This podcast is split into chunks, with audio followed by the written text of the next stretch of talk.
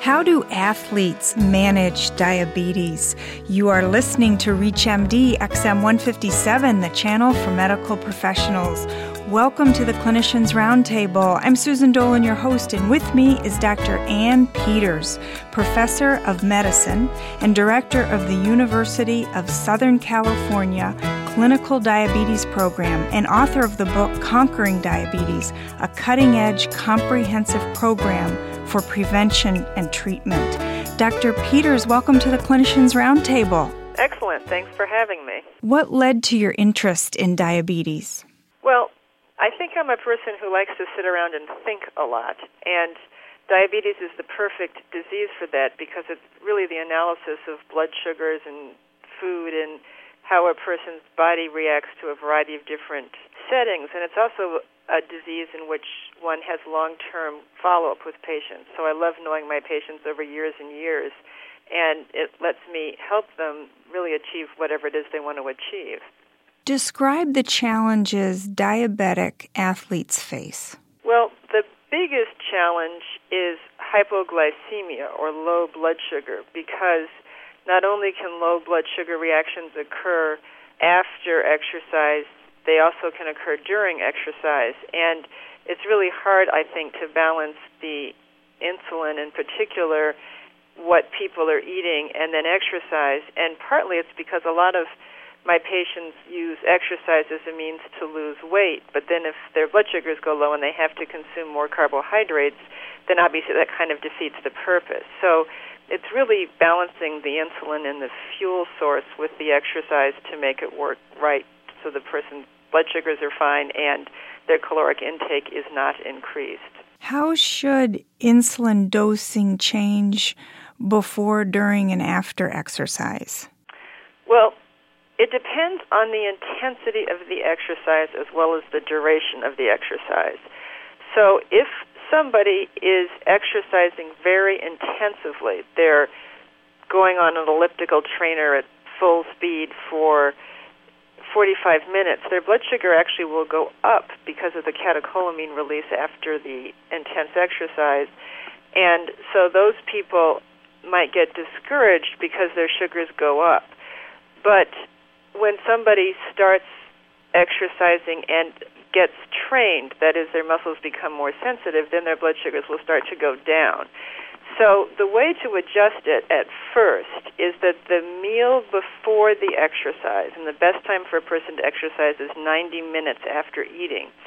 I generally reduce the rapid-acting insulin before the meal before the exercise by about fifty percent. Now, that's assuming moderate exercise for thirty to sixty minutes.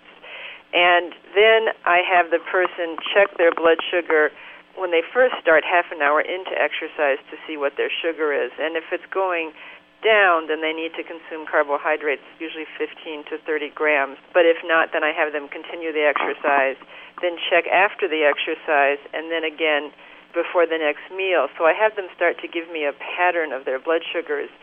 Often the delayed hypoglycemia may be eight to ten hours later. So some of my patients reduce their long-acting insulin overnight so they don't go low at night after exercise. But a lot of this is trial and error based on the individual patient and having them test before, during, and after exercise so I can start figuring out what they should do. What types of carbohydrates should be eaten? Well, I usually have people have with them something that's quickly absorbed. So little juice boxes are good. Four ounces of juice is fifteen grams of carbs. But a lot of my patients like to get that goo stuff. It comes in a like a gel, which is what they sell at sporting goods stores. And a lot of the sport drinks that have, you know, glucose in them are also helpful. But goo is easy to take when people are running, and often it's easy to take because when you start eating the goo, it gets absorbed in the mucous membrane so that people don't get nauseated from drinking too much fluid.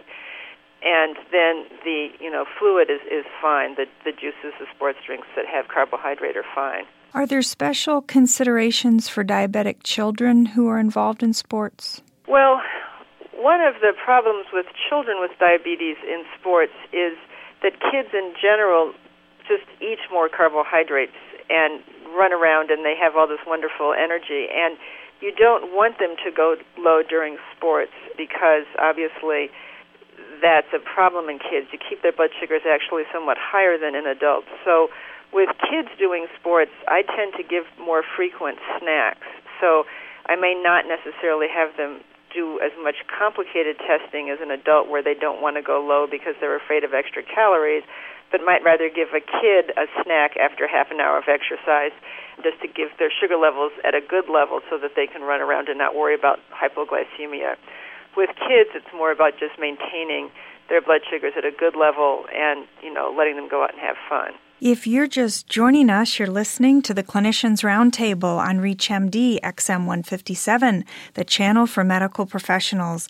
I'm Susan Dolan, your host, and with me is Doctor Anne Peters, professor of medicine and director of the University of Southern California Clinical Diabetes Program and author of the book Conquering Diabetes, a cutting-edge comprehensive program for prevention and treatment. Doctor Peters, what are your thoughts about supplements for athletes with diabetes? Well, it's hard to know exactly what people should do because there's not a lot of proven evidence about supplements in any person who has diabetes or not in terms of enhancing performance. Now, obviously, banned substances are banned substances, and things like growth hormone and steroids are particularly bad in people with diabetes because it makes their sugars even higher. So I'm not even talking about those. But the routine supplements that people take when they're exercising, there's a whole bunch of different ones that people adhere to, and I don't see any contraindication, although I don't see any huge indication either. So in terms of supplements, other than, you know, making sure that there's enough glucose and protein in the system to maintain normal blood sugar levels, people can do the supplements based on whatever their particular interest is, training is, whatever they want to do. Can the excitement of a competitive event cause blood sugar to spike? Well, yes. It can cause blood sugars to go way up because of the stress of competing.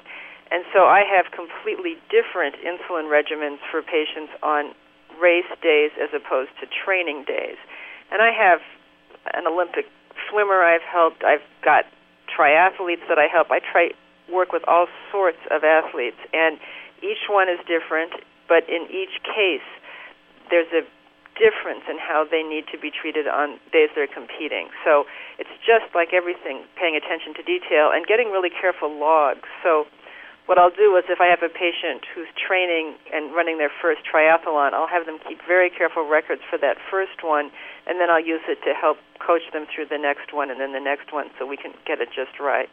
What are the mechanics when diabetics run the marathons and triathlons?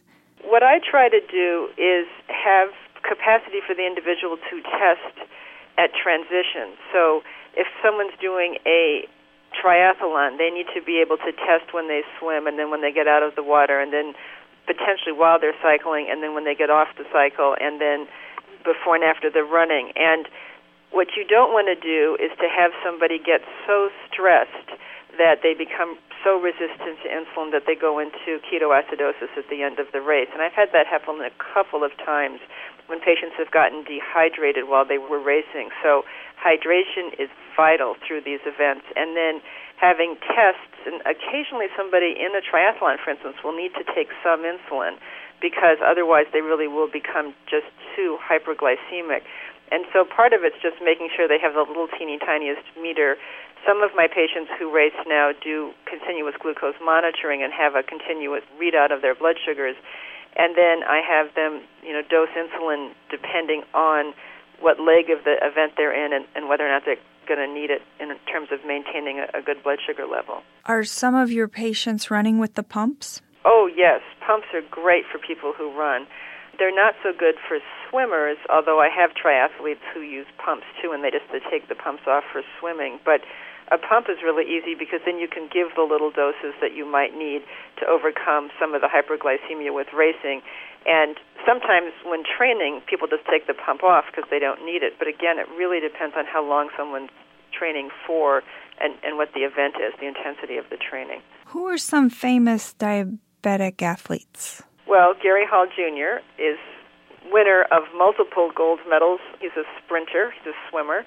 and he's an amazing athlete and developed type one diabetes in between the Athens Olympics and the Sydney Olympics, and I worked really hard with him to work out a regimen that would work, and I went with him to Sydney, and then I went with him to Athens, and in both cases he won gold medals in his event, which is the fifty-meter freestyle.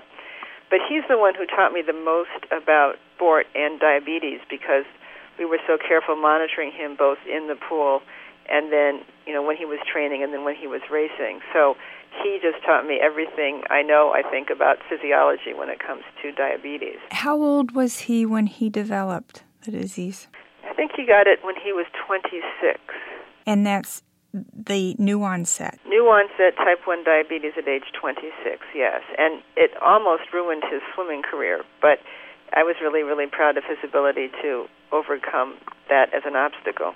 How common is that with older people developing the new onset insulin dependent? Well, we used to think it was not very common, which is why we call type one juvenile onset, but we now know that it can happen at any age. And part of why we know more now is because we have anti-G A D antibodies that we can measure to show whether someone has autoimmune type one or not. And so what we've found, or at least the recent studies that I've read have shown, is that about fifty percent of people with type one are diagnosed before the age of twenty, and these days about fifty percent after the age of twenty. And my oldest patient that I diagnosed with type one was ninety-three years old. So it can really happen at any age, and people need to be aware of it, because if someone's diagnosed with adult onset type one, they need to start insulin much sooner than if somebody has type two. And why the change over the years? Well, I think we've just become better at testing for it. We didn't have the antibody test five years ago, so we didn't know if somebody was a type two or a type one in adulthood. So part of it's just that we diagnose it better. And it's also an autoimmune process, and we know that in general autoimmune diseases are increasing in terms of their frequency in the population, possibly because of environmental changes, or, you know, we don't know why. But I think a lot of it's that we just didn't have the tools to diagnose it. Doctor Peters, thank you so much for joining us to discuss diabetes management and athletics. Thanks for having me. I'm Susan Dolan. You've been listening to the Clinicians Roundtable on ReachMD X M one fifty-seven, the channel for medical professionals. Please visit our website at reach M D dot com, which now features our entire library of on-demand podcasts, or call us toll-free with your comments and suggestions at eight eight eight M D X M one fifty-seven. Thank you for listening.